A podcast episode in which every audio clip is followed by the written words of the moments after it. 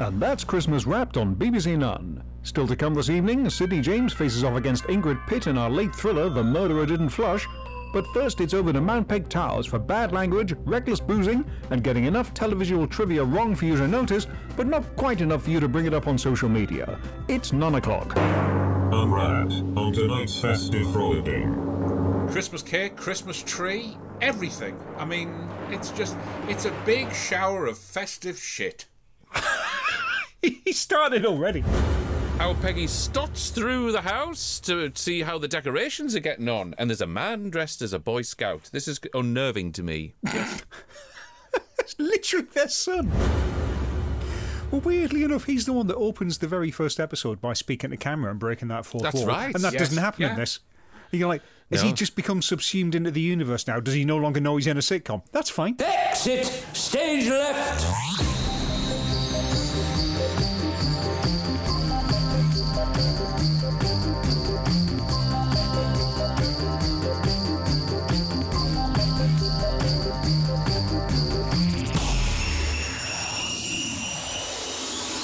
Are you all right? Hello and welcome to the first of this year's festive offerings from the Peggy Mount Calamity Hour. I'm Dr. Velvet, I'm Blackout. and we're here because we want a trio and we want one now. We might be in luck because joining us tonight is a man to whom the phrase any port in a storm means going to the off license in the rain. Yes, it's Mr. Ozzy Bognops. Gentlemen. Hello. Gentlemen, lovely to see you both. And yourself. you're Have Have you brought the absolutely right. biscuits? Have you Uh, brought the biscuits? Yes, I've bought Peak Friends festive assortment, but Nice. I've taken Nice. the bob and creams out because of censorship. Fair, fair. We live in that age. We do. Never mind. It's over to Blackout. Hello to you all, and thanks for dropping into our casual Christmas critique of festive television, where Britain's best loved battle axe is never far from the mistletoe, because here, all roads lead to the mountain. If you go over to peggymountpod.com, info for the episode we're discussing is in the show notes. You can find us on the socials, get in touch to say hello, or ask us how we haven't finished the port yet. And before we start making holes in the clearly unstable living room floor, safe from the knowledge that things can't possibly come back to bite us in 20 minutes' time, gentlemen, I've got to ask, what are we drinking? I mean, it's Christmas. Yeah? I'm drinking Seven Tears Gin by the Goombay Dance Distillery. Pour me Did one you of look them. at the B side label? Uh, no, I couldn't get the B-side label, oddly enough, but um, uh, part of me says I'm pretty pleased about that. Yeah, It- it's it's a mix of seven different gin types in the one bottle, Christ. and it's infused with dandelion leaves and the river. Yourself? Port! Expected and deserved. Is it Absolutely. really going to be anything else, gentlemen? No, is it, it going really to isn't. be anything else? It's all it's old Sow's Nakarasha, same as ever. Beautiful. I have to drink Good. it through a sock though, so you will forgive me if I get a bit muted occasionally. That's fine. That's fine. Mr. Blackout? I've got a bottle of Winter Warmer Ale by the Hall and Woodhouse Brewery in Blandford Forum, which is just what we need to snuggle into on these cold, dark nights. Dorset, eh? Dorset. Indeed. And so let's flick the first broadcasting bauble on the tree and a revisit to a Christmas special of a show we've looked at previously. This time, we look at some seasonal silliness from our matriarch, Madam Mount.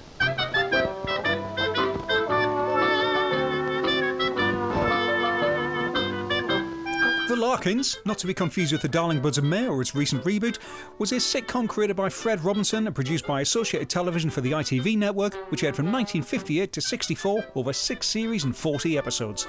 The subject matter is the eponymous Larkin family, headed up by David Kossoff as patriarch Alf and his domineering wife Ada, brought to the screen by none other than Peggy Mount. They live in 66 Sycamore Street with their son Eddie, their daughter Joyce, and her husband Jeff. Domestic squabbles coincide with nosy neighbours and Monday mishaps, and the comedy arises thenceforth. We have watched the show's Yuletide special, Christmas with the Larkins, written by Fred Robinson, directed by Bill Ward, which landed on ITV between the first and second series on Boxing Day 1958 at a quarter past ten.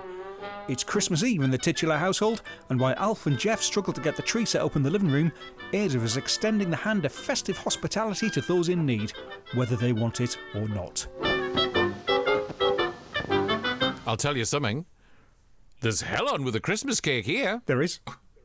Christmas cake, Christmas tree, everything. I mean, it's just it's a big shower of festive shit. He started already. He Well- started already. You've read the listing in the TV Times, haven't you? I wrote it. Listen, gents, I've got something I- I remember fondly, uh, but that's enough for another time. I remember vividly listening to your um, immodest efforts about the Larkins the last time you visited um, 66 Sycamore Street. Yeah, Um, And the thing you never mentioned was the theme tune. I've got notes on it Yes. this time. Well, let me see what I can come up with first, because I'm sure yours are infinitesimally be funnier than mine. Dr. Velvet, I have, in a sealed envelope next to you, Yes. I, I have written down on a bit of paper oh. what Ozzy Bogdops is about to do. Please carry on. Right. Right, let's see. So, firstly, this appears to be, I think, in the years that I've certainly been a part of the festive Mountcasts, um, that we've had a theme tune that has not been Christmasified. Not Yeah. a jingle bell, not a sleigh bell, Not a nor not a sprig of holly. Yep. Nout. Fuck all. Secondly, it appears to have been written by Jackie Brown, and if I remember rightly, that's a black exploitation movie. It is. Now, open the envelope. I can't believe he didn't do it. Yeah, I was just going to say that. Um, yeah, the signature tune is not only quintessential sitcom fodder, British sitcom fodder, it's also perfect for a Peggy Mount vehicle. The bottom line is that you could segue seamlessly from this straight into You're Only Young Twice. Absolutely. There's only one way to prove this. Now, listener, you may or not be aware of this, but every time Ozzy Bognobs does visit us here, he brings his pianoforte. Up the stairs.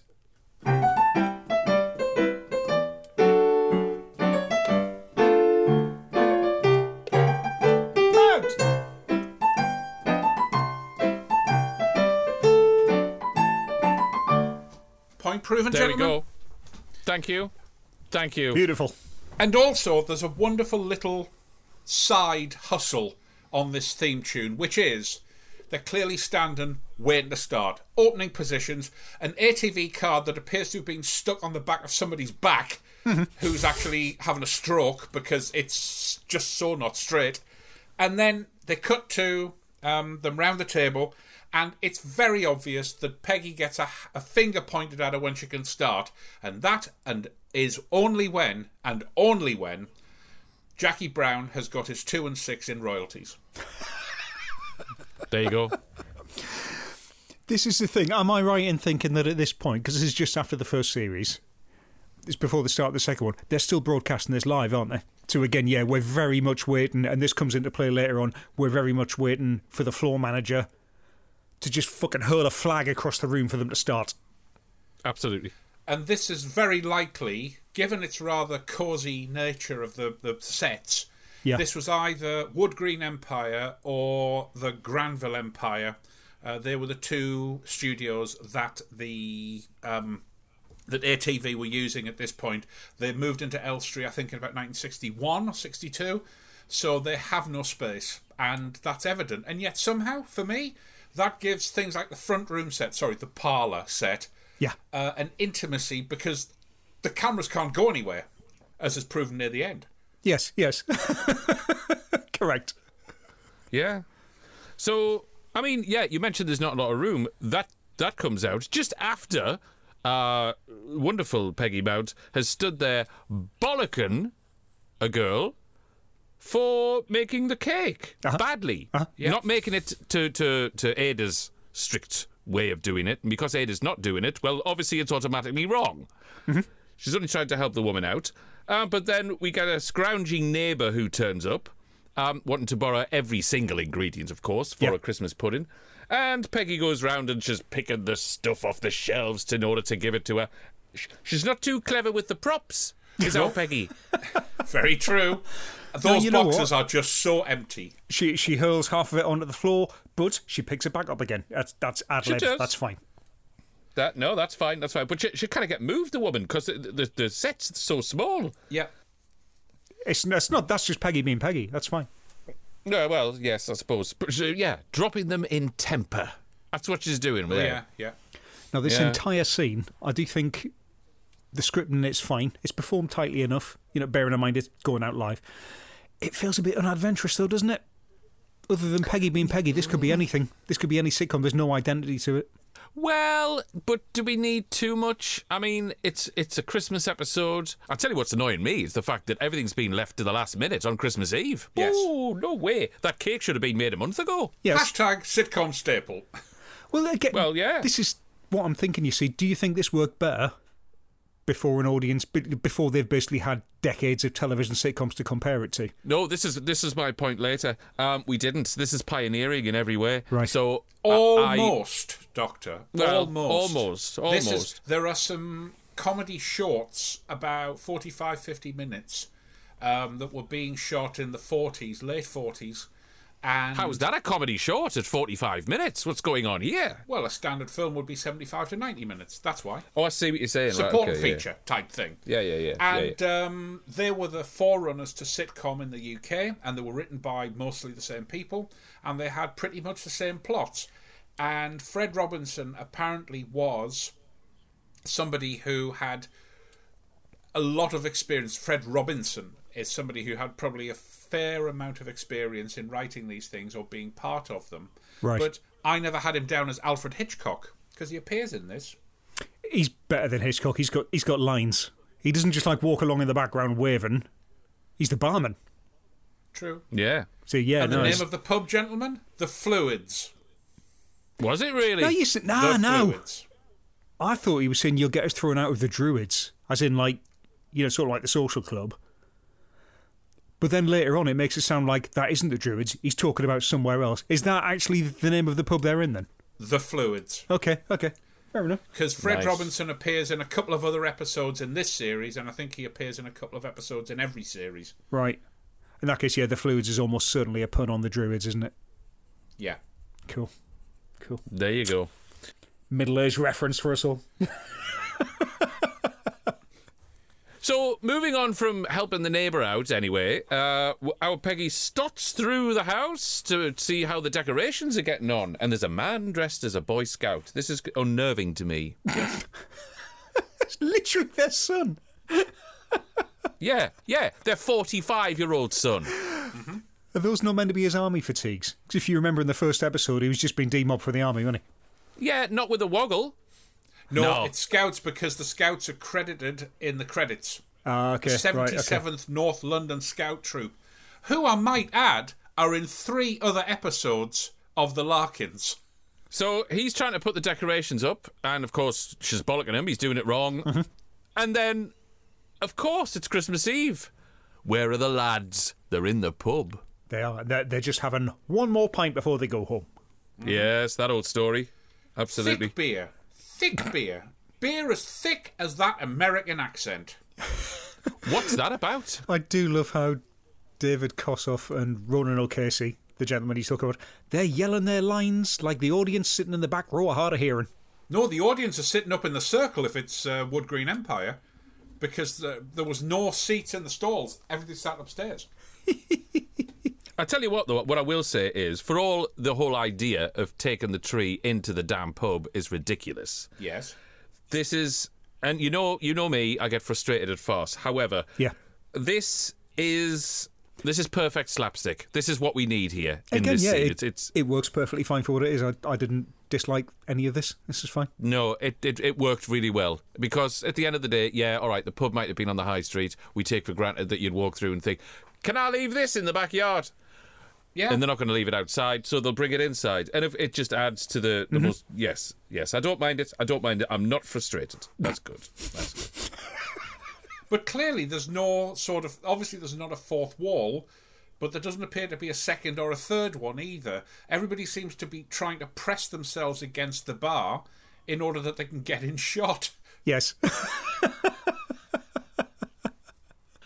Yeah, their agents told them, get in, get in close, get in close. They'll do a tight shot, but just get in. It's going Yeah, out yeah, yeah. live. There's no edit. If they're seen on screen, they get paid more. That's it. Don't speak though. Don't speak. so yeah, all right. So they're bantering on in the pub. Blah, blah, blah, blah. What we've got here, what what unrolls as the episode goes on. I'm not skipping anything, but is the fact that everybody has been invited for Christmas. It's that routine. It is. Yep. Yeah. Yep. uh, which is which is fine. Standard fare, standard seasonal fare. Do you think later sitcoms would get a whole episode out of one part of the situation of this? Hmm, Vicar of Dibley. Hmm. Yes, quite. And one other thing about the accents exactly where's this fucking set? I've heard 18 different accents, and I can't work out where any of them from because none of them appear to be from Earth. No, it's set in Atlantis. Right.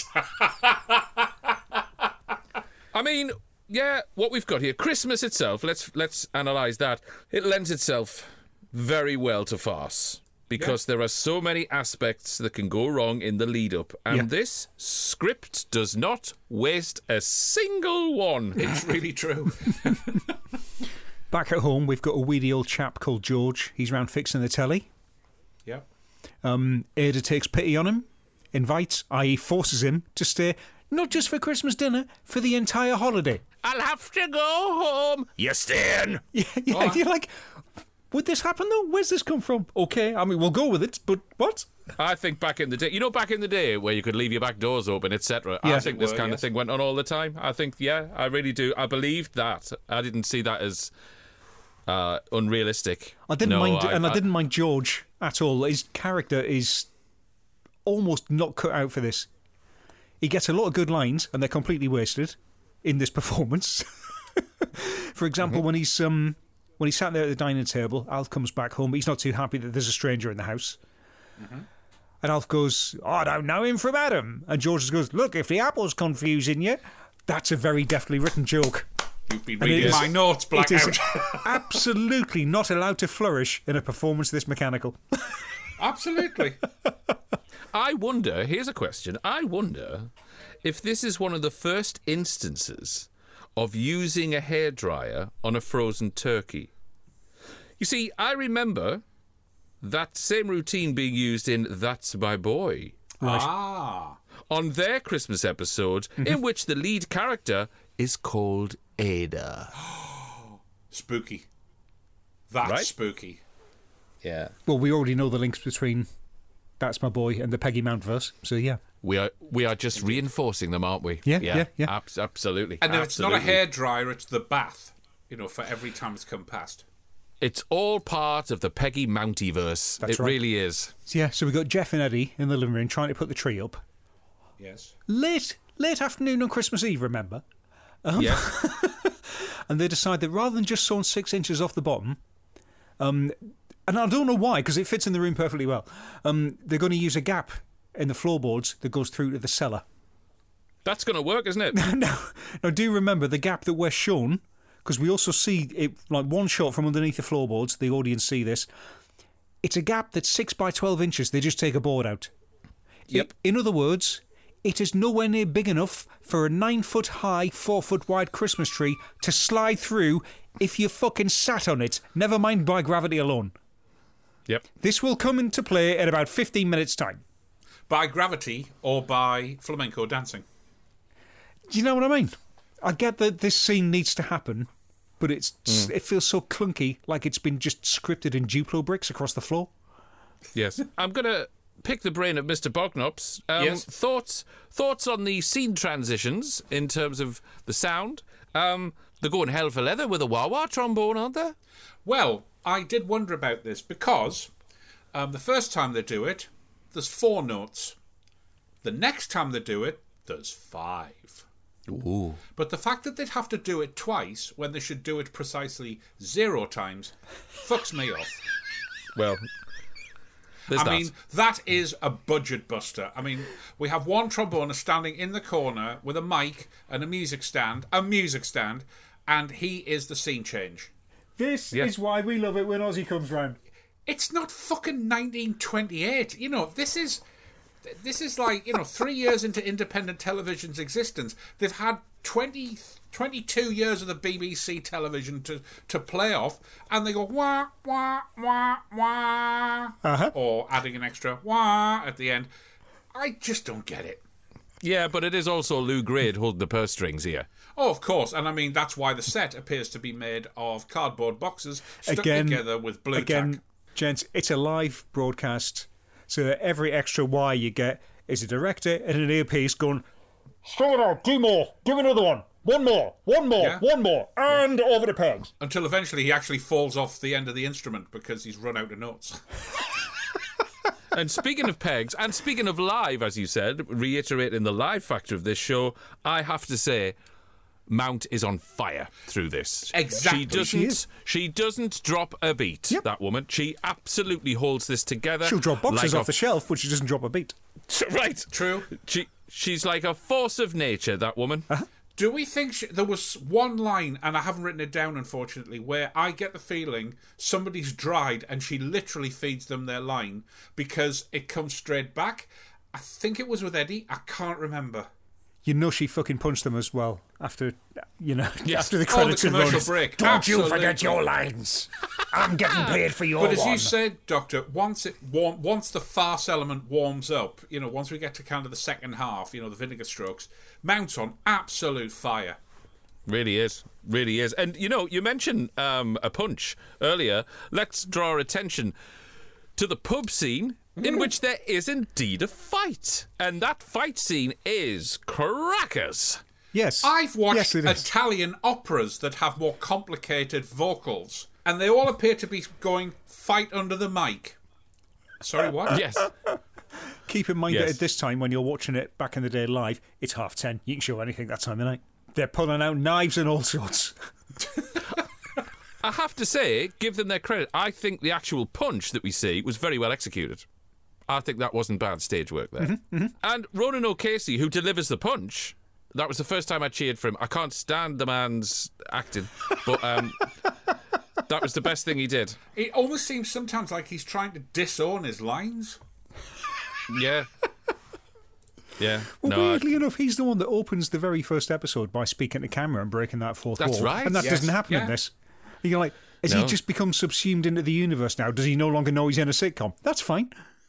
It's slightly depressing at Christmas, but okay. I think the more realistic answer is that the director came over to him and- and said, We've had 79 postcards through the post saying that that bit that you did on the first episode was shit. So we're not, we're not doing that anymore. They already know they're watching television. You don't have to tell them. They don't think it's real, man. if I have to take anything away from this episode, is uh, it, it's a quote from Peggy herself, and I'm going to get this emblazoned on a T-shirt, not just printed but embroidered. Right. Here, have a fig. Yes. oh, yes. I'm using that. I'm using that. Brilliant. that could be used in any situation. Of course, it's a Christmas sitcom, so obviously carol singers have to turn up at the door. Yeah. and Alf being the grumpy patriarch says, "Oh, bloody kids!" Now the idea is here, right? That it's 1958, and it, it's basically like a bunch of threatening teddy boy youths, It just is. just round to basically just like impose and ask for money while not really singing. But every actor they've cast as a teddy boy youth is at least 30.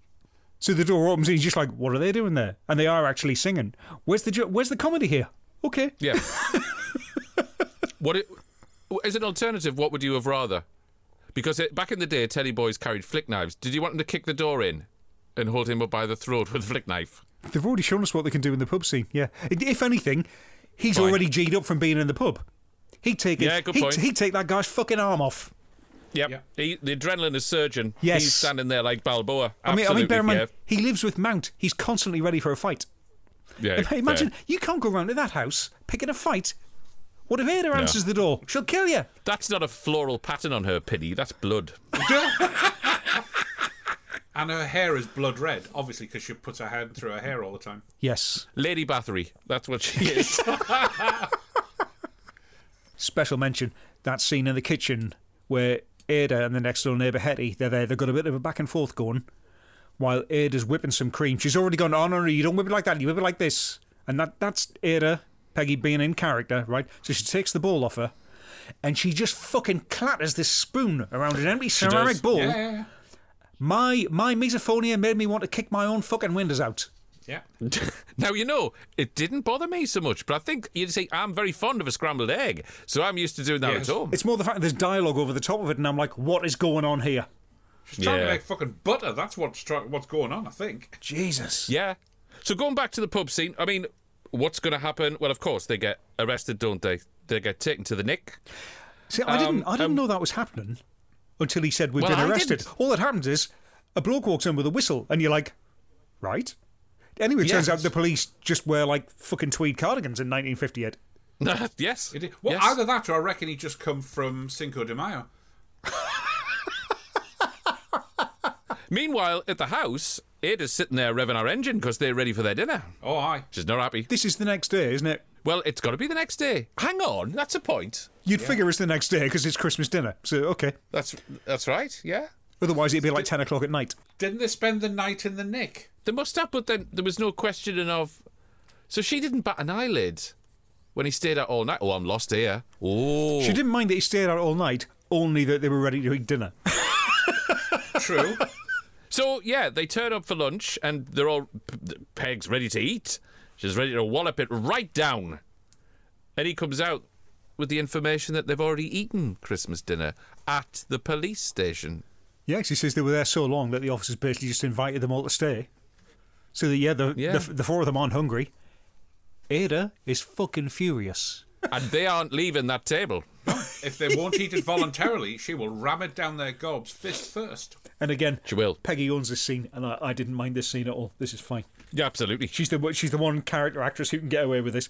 And she can carve a turkey whilst delivering lines. I mean, Mm. yes. how many, you know, they'd have to have props or hand artists in nowadays, and na- and she was just getting on with it. Bear in mind, uh, Ozzy, if you had a hand artist in, you'd need two cameras to cut between, wouldn't you? Oh, yeah, and they only had That's, one. that's and a not in the half. budget here. You've got one Exactly. camera sweeping around the room, as we're about to get to.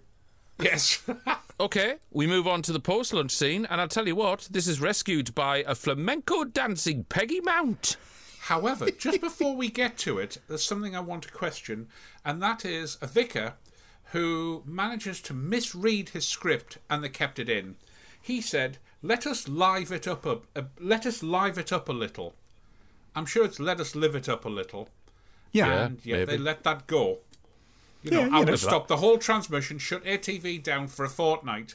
You're speaking to somebody who's recently watched all of the William Hartnell episodes of Doctor Who. Oh God, yeah. Fluff and lines just drips over me now. I, ju- you know, More dry than Stonewall, I bet. To be fair, this was only set up about halfway through the episode, just after the carol singers turn up, the Teddy Boys. More carol singers turn up, and it's the vicar.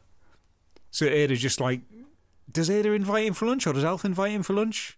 Because you're like, the vicar's not going to come round for lunch on Christmas Day. You're not the Pope. yeah, that's right. No, it's one of the sons had invited Eddie him invited previously, but Ah, hadn't said okay, anything. right, okay, okay, okay. But anyway, yeah. So the vicar's come round on Christmas Day, like he's got nothing else to do. Yeah, I thought about that actually. Yeah, you know, should you not be earning your cloth, mate? Aye. I mean, they, they do most of it before 12, that's fine. Um, and yeah, he's basically just there for a kind of a embarrassing the vicar joke. And in embarrassing the vicar, the flamenco dancing, as you mentioned, Doctor, um, his exit from the house. Sorry, but what the solid fuck? That's what I mean. It's not, it's poorly set up as a joke. you got like a bit of a, a party scene where, because there's only one camera, moving from sort of three people there to two people there to three people there, everyone's just waiting for their turn to speak and for the floor manager to just shout, Now you! Yeah, it's literally that. Yes, yes. And then you finally get Yes. round to. I'm glad you said flamenco dancing because I swear at one point it was meant to be fucking Russian. Anyway, there we go. It's executed so poorly it doesn't really matter. And, and I then thought the carpet was on fire. and then then the joke happens that the tree Yes. starts sliding through the hole in the floor. the big payoff that we've been waiting for the entire episode. Half an hour, then the tree moves down a bit, and then the vicar triggers dad makes a face. That's the payoff. That's There it. you go. yeah. And then Yep. walks out saying three words, none of which connect into a sentence. Oh, and little live moment, uh, takes a sherry glass with him. Fair enough. You know, souvenir. Selling that at the jumble sale. Exactly. De- without a doubt. Um, we don't realise that two of the guests surreptitiously vanish down to the cellar, and then they come back up. Covered in coal dust. Yeah. Neither really mentioning the tree that's sticking through the floor there. Uh, right. Okay. What have you been doing down the cellar? asks one of the cast. Yep. I don't even want to know, mind, because he comes up in blackface, mind. Yes. Yes. Let's just not. We end with it snowing outside while Ada and Alf dance under the mistletoe. All is well that ends well. Yeah. and it gave me a little warm feeling. Yeah, that end yeah. scene. I like that. I like that. It, it worked. But then the rolling of the credits produced just some fascinating little factors, sort of the where are they now. So Sean O'Riordan, who played Eddie, became one of ATV's foremost uh, comedy directors. He directed Peter Cook and Dudley Moore. He did a load of sitcoms for them, all sorts of bloody things. Um, Fred Robinson was uh, clearly earning a few extra quid at Christmas. Yeah. Pembroke Dutson, who designed it, went on to direct drama. He did Crossroads, General Hospital, and many other schedule fillers. And Bill Ward, who started as a cameraman at uh, Alexandra Palace with the BBC in 1936, and he was still directing in the 90s, doing things like Highway. So, you know, Immense. there's kind of. I just love the fact this melting pot of talent Yeah, went on yeah. to produce this show, and they're quite disbelieving what they've done, did it again, the other side of 1960. yeah, you know. Mint. All right, then, chaps. At the end of all of this, let me ask you, Mr. Ozzy Bognops, how many pegs will you clip to Peggy's pinny? Well, it's of its time, no doubt. Uh, sort of get going, but uh, it's kind of quite wordy. But once it got moving, it was really on fire, steered without a doubt by uh, Dame Peggy herself. It's a shame it appears to have been shot in a cupboard, um, although I like how pokey it is. Unfortunately, it doesn't help the dialogue, which is clearly something that could be ironed out to probably an hour's worth, or at least 45 minutes worth of work.